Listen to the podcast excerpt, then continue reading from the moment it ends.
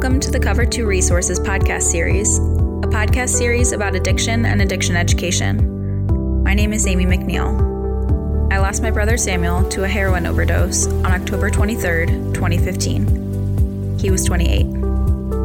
As a family, we thought we were prepared to help Sam fight addiction, but we were painfully mistaken. My family founded Cover 2 Resources in memory of Sam. Our mission is to arm others with the knowledge needed to best support a loved one struggling with opioid addiction. Thank you for listening. Hi, this is Greg McNeil from Cover 2 Resources. In August, the New York Times series The Weekly aired an episode about a secret prosecution memo from a 2006 case against Purdue Pharma that was leaked to a New York Times reporter and author, Barry Meier. The memo details how government investigators believe that Purdue Pharma, the maker of the powerful opioid OxyContin, knew but denied their drug was addictive and was being abused, fueling a rise in addiction. After a four year investigation, costing taxpayers millions of dollars, the case was ready to move forward with the blessing of Jim Comey, the Deputy Attorney General at the time. But then, at the 11th hour, Rudy Giuliani was able to broker a settlement. Much of the details of the case and how it came to be settled have still not come to light. In today's episode, you'll hear from the former deputy chief of the fraud section of the Department of Justice's Criminal Division, Paul Pelletier, who worked on the case. Also, you'll hear from best-selling author of American Overdose, Chris McGreal. And finally, we'll talk with Palm Beach County State Attorney Dave Aronberg who brought the first case in Florida against Purdue Pharma in 2002. As we try to answer these questions, why did it take so long, first of all, for this information to come to light? Had its contents been revealed to the public 12 years ago, would it have stemmed the opioid crisis? And who was behind the decision to settle with the drug manufacturer responsible for igniting our country's worst health crisis in history? As we begin, the former deputy chief of fraud for the Department of Justice, Paul Pelletier, talks about the purpose of the prosecution memo. Well, I, I, can speak generally about prosecution memos, okay? And so, what prosecution memos are are a record of the evidence and the law that supports the of the corporation or individuals who you who a prosecutor wants to prosecute. In other words, so what the PROS memo does is articulate it articulates all the evidence. Some of that evidence is grand jury evidence, um, which is secret. Some of the evidence is is interview evidence of uh, uh, the product of witness interviews, and some of it is evidence that um, is obtained outside the grand jury process. So it's an amalgamation of the evidence necessary to prove the charges that the prosecutor wants to bring forward. So, in every case, particularly in every white collar case, a prosecution memo is done to articulate the basis for those charges. And in this case, one was done, and, and I recall seeing it because the matter ultimately had matriculated up through the Attorney General, and we can get to that. But, but that's what a prosecution memo seeks to do. In Barry Meier's New York Times articles on the memo, it was revealed that the Sackler family, the owners of Purdue Pharma, were sent reports about the increased crime and abuse surrounding their product, OxyContin, shortly after it was approved. Was there something that jumped out, a revelation that really surprised you? A couple of things. What, what, what I remember that surprised me was that the the company, Purdue Pharma, actually knew and understood that this drug, Oxycontin, was highly addictive and indeed subject to diversion. And they were stating the op- opposite.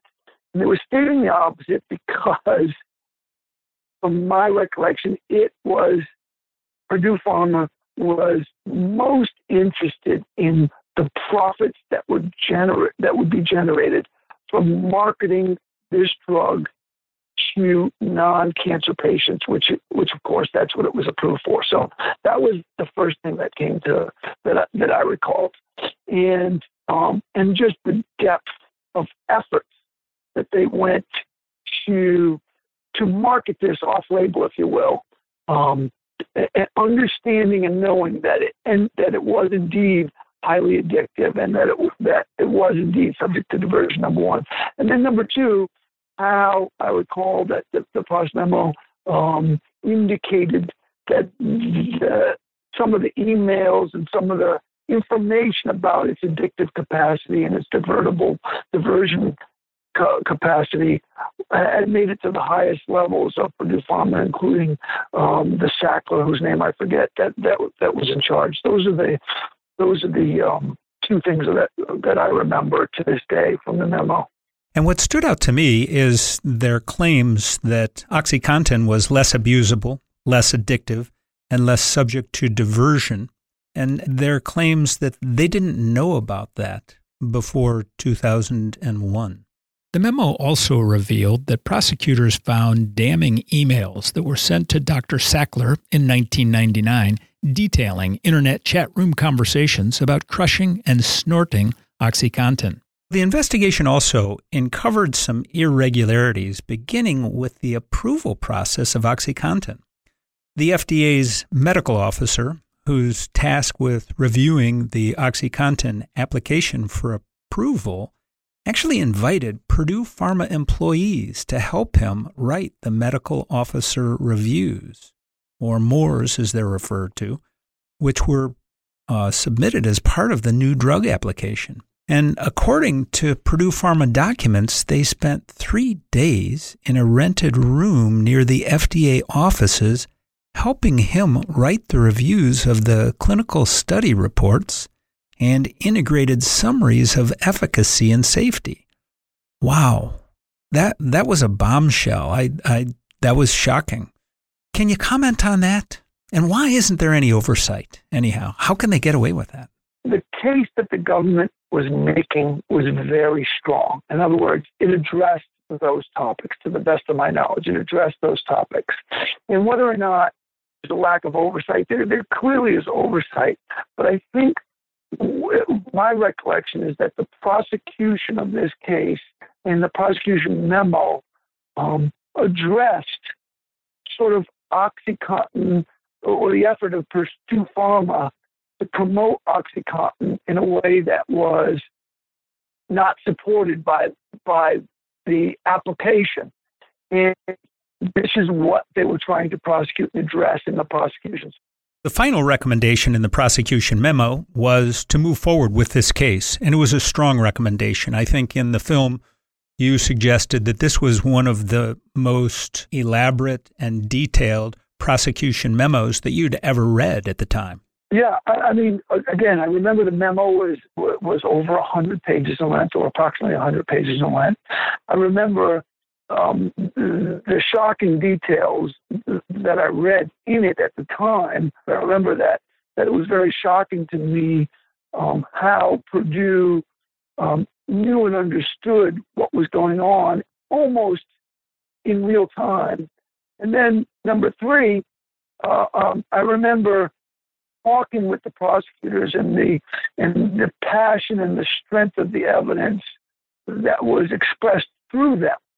So, again, the, the process here is the Deputy Attorney General sends it down to the criminal division, the Pross memo down to be reviewed and evaluated. Um, it was then assigned to the fraud section because we had a healthcare fraud unit. I assigned it to my healthcare fraud chief to review and write a memo himself uh, um, as to what his recommendations were.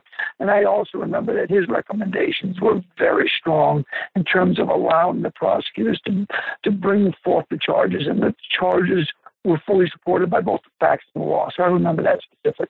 So the government gears up for, for this fight, and they're excited to move forward with this uh, prosecution of Purdue Pharma.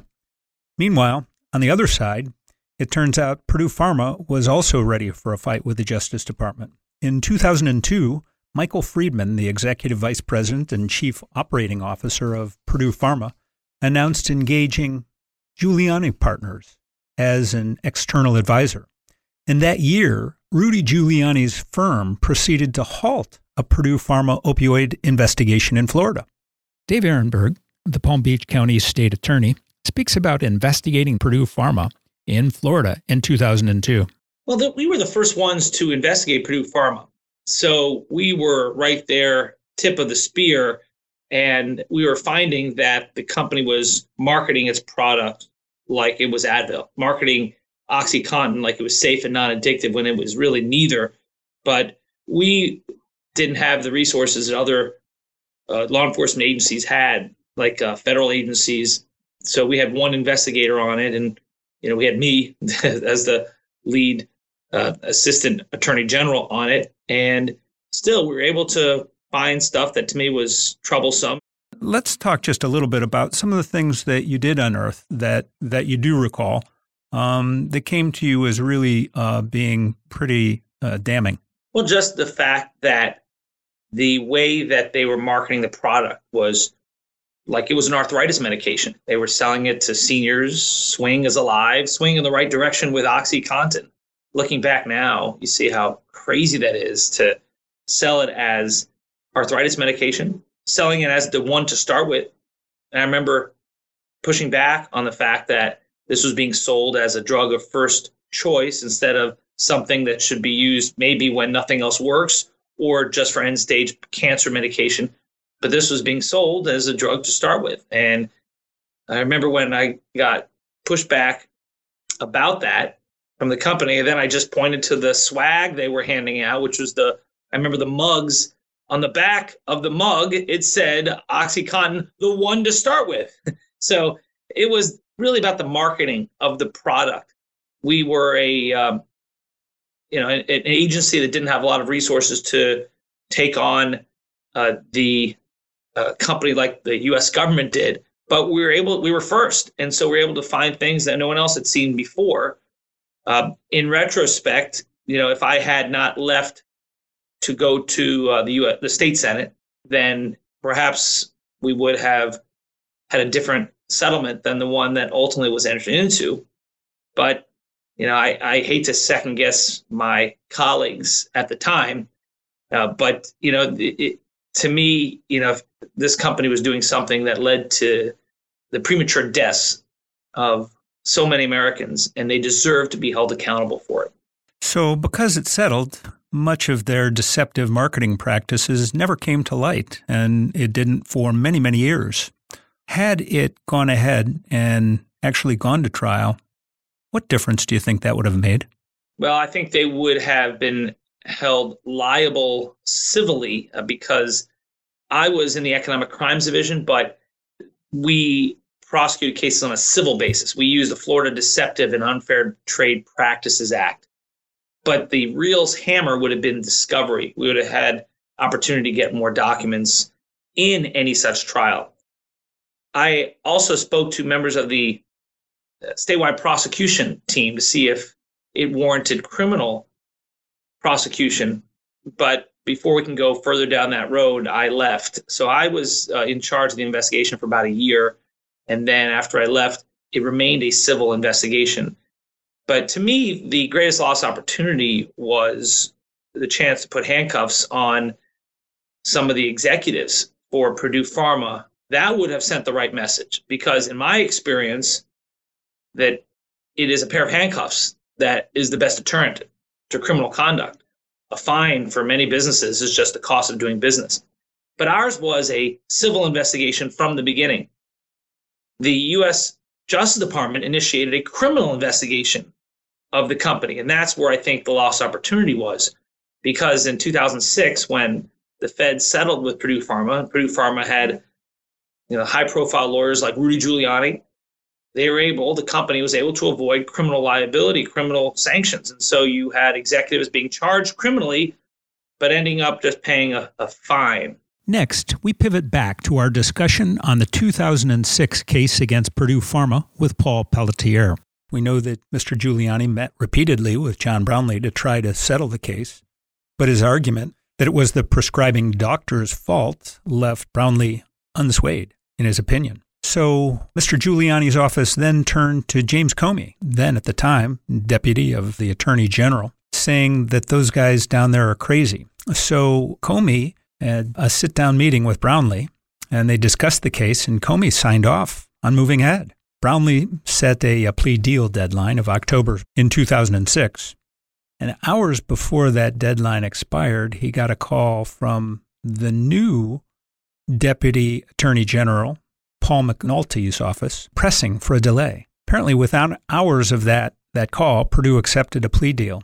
And someone on the inside at the time apparently made a difference and, and cut this deal. Could you speak to exactly what happened there? Well, first of all, I can tell you whatever happened was weird and different. And so um, by the time I got involved, Jim, Jim Comey was not the deputy attorney general. Um, by the time I got involved in this case, it was October of 2006, and the deputy attorney general was Paul McNulty, not not James Comey. So I don't, I can't speak to sort of what happened between Brownlee and Comey, but that doesn't surprise me. Jim Comey was a uh, was a long time uh, prosecutor, United States attorney, and that sounds to me to be what he would have said and what he would have done. What was weird about this case is it, it, it was very clear to me that decisions were being made in the Deputy Attorney General's office independent of what we were recommending in the criminal division. What I say is uh, the timeline you just set forth doesn't doesn't um, isn't what I recall because um, it just seems to me that at through the month of October, um, we were addressing the issue. We were meeting with the prosecutors, but it, but I also know that there were definitely back channel meetings ha- happening at the deputy attorney general level, and, and I know this because I certainly remember that after we had our meetings with the defense lawyers and we had our meetings with the, the prosecutors, decisions were made at the deputy attorney general's level that were inconsistent with our recommendation. So I can only I can only understand and expect that someone was making decisions based on reasons, uh, or I don't want to say reasons, but in a process that was not ordinary to me and not regular. So I my, my radar always goes up when that happens. No one was able ever able to articulate why the U.S. Attorney's Office was not permitted to go forth with felony prosecutions against the individuals. Next, Dave Aronberg offers insights into missteps in battling the opioid epidemic. You had distributors plying these small towns around the country with millions of pills, even though they're only maybe a thousand people in these towns. So they knew that there was massive diversion ongoing, and yet no one did anything about it. This was an, a, a preventable epidemic that was created by, by human beings through professional greed and corporate malfeasance and regulatory failure and political apathy. And all these things combined into this unprecedented epidemic that now has millions of people addicted to this day, that continues to kill 130 people every day.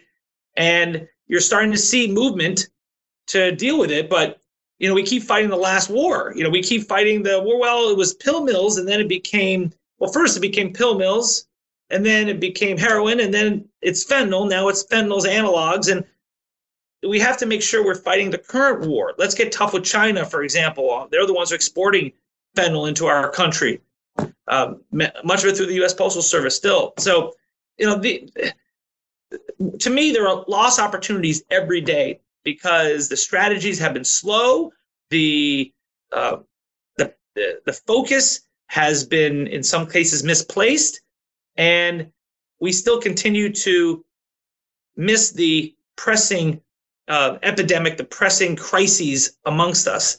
And so I'm hoping that podcasts like yours refocus us into what really needs to happen. If you think that this problem is going to go away because of the settlement with Purdue Pharma, it's not. The settlement's not even large enough. Uh, so it's important for us to call out those who created this man-made epidemic, and hopefully, you know, we can make a real difference. Back to Chris McGreal now, award winning author of American Overdose, for his insights into Rudy Giuliani's role in the case against Purdue Pharma from 2006. Rudy Giuliani was hired specifically because of his ability to play the political system as well as the legal system. That's what he's there for. As you say, he was America's mayor. It's immediately after 9 11. And um, he's there to get under the skin of the political system within the Justice Department and elsewhere and affect how this prosecution against Purdue Pharma goes. But he's also, at the same time, you know, acting as a legal negotiator on behalf of Purdue Pharma with the prosecutor, John Brownlee in Virginia. Um, and when I spoke to John Brownlee about this uh, in an interview for my book, he described the, the various stages with, of dealing with Giuliani. And he said it began with outright denial. Simply, there is no case here. You've misunderstood the way things work. You've misunderstood the role of OxyContin. You've misunderstood the role of Purdue Pharma. They, he begins by trying to persuade him that there is no case to pursue. The investigation should simply be brought to a halt. When Brownlee refuses to do that, it evolves into mitigating the damage, negotiating down the terms of the uh, prosecution. And uh, Brownlee was at pains to say that in his personal dealings with Giuliani, Giuliani did not do anything uh, wrong in their face to face meetings or their conversations. He was just acting as a lawyer for the company, where, of course, Giuliani's other uh, part in this was going behind the, basically Brownlee's back to more senior people inside the Department of Justice and affecting the prosecution that way. The two things that Giuliani gets that matter to Purdue Pharma in this is firstly, the prosecution, the criminal prosecution of the company itself, is shifted from Purdue Pharma to uh, its holding company, Purdue Frederick. And that matters because if Purdue Pharma had had a criminal conviction, it would have effectively barred the federal government from doing business with it. would have meant that its drug OxyContin would not have been bought by Medicaid, Medicare, uh, the Veterans Administration. That would have had a huge impact on sales and profits. Um, the company was incredibly keen to avoid that. And when I asked um, Brownlee why he went along with that, why the conviction would be shifted to the holding company of Purdue Frederick and therefore keep sales going to the federal government. He said to me he didn't think that it was his job to shut down access to OxyContin. Um, he now reflects on what might have been different if he had indeed taken that action, but he says he saw the case against that. Um, but that case was made forcibly by Giuliani, um, both to Brownlee and to others in the in the Justice Department.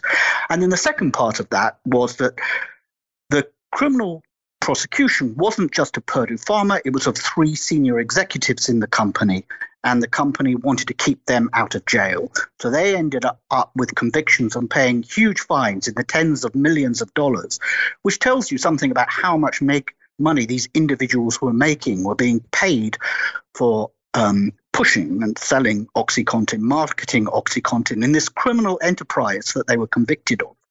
Um, but it kept them out of jail. The convictions did not see anyone go to prison. Now, that in itself uh, was not Brownlee's original intent. He had wanted them, he had recommended that they be prosecuted and go to prison. Giuliani was hired by the company as an outside lawyer. So he, he, he Purdue, when Purdue Pharma begin the defense of this, he's not their main man. But when they realize that it's going downhill um, and that Brownlee's going to continue the prosecution, then they bring in Giuliani in that hopes of having that that influence, both as you know the big name lawyer confronting uh, the um, the the the prosecutor, the federal prosecutor in rural Virginia, but also um, having that influence in Washington that we were talking about. But at the same time, Giuliani has lots of other things, and his company has lots of other things going on. They have contracts with the DEA, they have a working relationship with the Justice Department, um, all of which can be seen um, and probably are a conflict of interest. Uh, Giuliani's attitude towards all of this has always been these are just different interests that his law firm has. There is no conflict of interest, they are compartmentalized.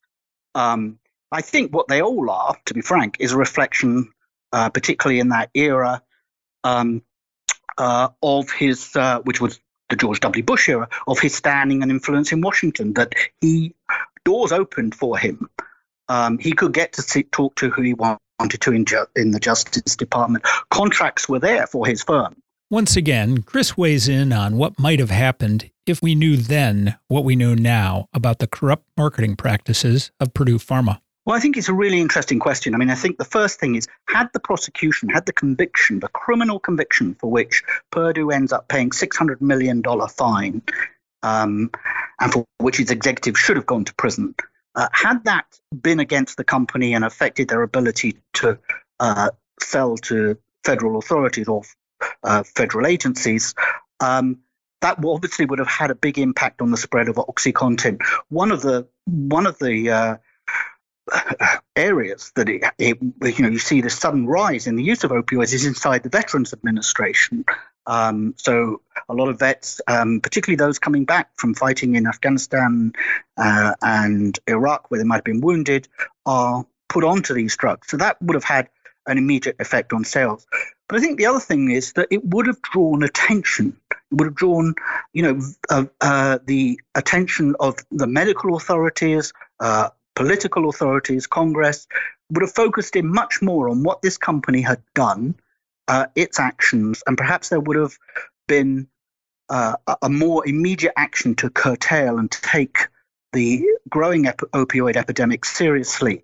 Instead, what you see is Purdue do something, particularly inside Congress. Their lobbyists go to work, and what they say is they've only pleaded guilty to these. Uh, to this criminal indictment to get it off their back. They haven't really done anything wrong. It's just an overzealous prosecutor. And, you know, they paid the money to get it out the way, but don't take it too seriously. Look, they didn't even send our executives to jail. And um, so they talk it down. And of course, uh, Purdue Pharma are now being sued left, right, and center for not only what they did prior to 2006 when they had the conviction, but actually for having carried on doing it afterwards. And so that conviction uh, and the ease with which it got away with uh, accountability had opened the door to them just carrying on as before. And I think that's perhaps uh, the other you know, big takeaway from this. There's a third takeaway as well, and Brownlee senses this is that he came under enormous political pressure. Purdue Pharma made life very difficult for him, um, it, including, although it's hard to say exactly how this panned out and who was responsible for what decision at what time, he finds himself on a name or list of, of prosecutors to be dismissed by the Bush administration not long after he goes after Purdue Pharma. And it's not clear how he ended up on that list, but he his name was put there by somebody inside the Justice Department who had tried to deter the investigation. And um, it's clear to Brownlee and others that uh, those actions deterred other prosecutors from going after companies like Purdue Pharma and others that were pushing opioids at that point. So um, so the, the industry was really emerges from this instead rather than being constrained by this prosecution it seems to emerge and carry on as before and in some ways feel like it has a freer hand because uh, no other prosecutors are going to have the balls to go after them again and that was probably you know that was pretty much true uh, for quite a few years until finally we now see these this round of lawsuits and prosecutions that we've got now it should be noted much of the facts surrounding the negotiations and settlement between the Department of Justice and Purdue Pharma and the role of Rudy Giuliani remain a secret to this day. In August 2018, Senators Margaret Hassan and Sheldon Whitehouse issued requests for information on the case to the DEA and to the DOJ. As of this date, they're still waiting for answers to their requests. I want to thank my guest today, former Deputy Chief of the Fraud Section of the Department of Justice's Criminal Division, Paul Pelletier, and Dave Aronberg, who's the Palm Beach County State Attorney, and finally, best-selling author of American Overdose, Chris McGreal. My name is Greg McNeil. I'm the founder of Cover 2 Resources. For the latest on community events and our podcast series, follow us on Facebook and Twitter at Cover 2 Resources. That's cover the number two, and resources. As always, Thank you for listening to the Cover 2 PPT podcast. That's people, places, and things making a difference in the opioid epidemic.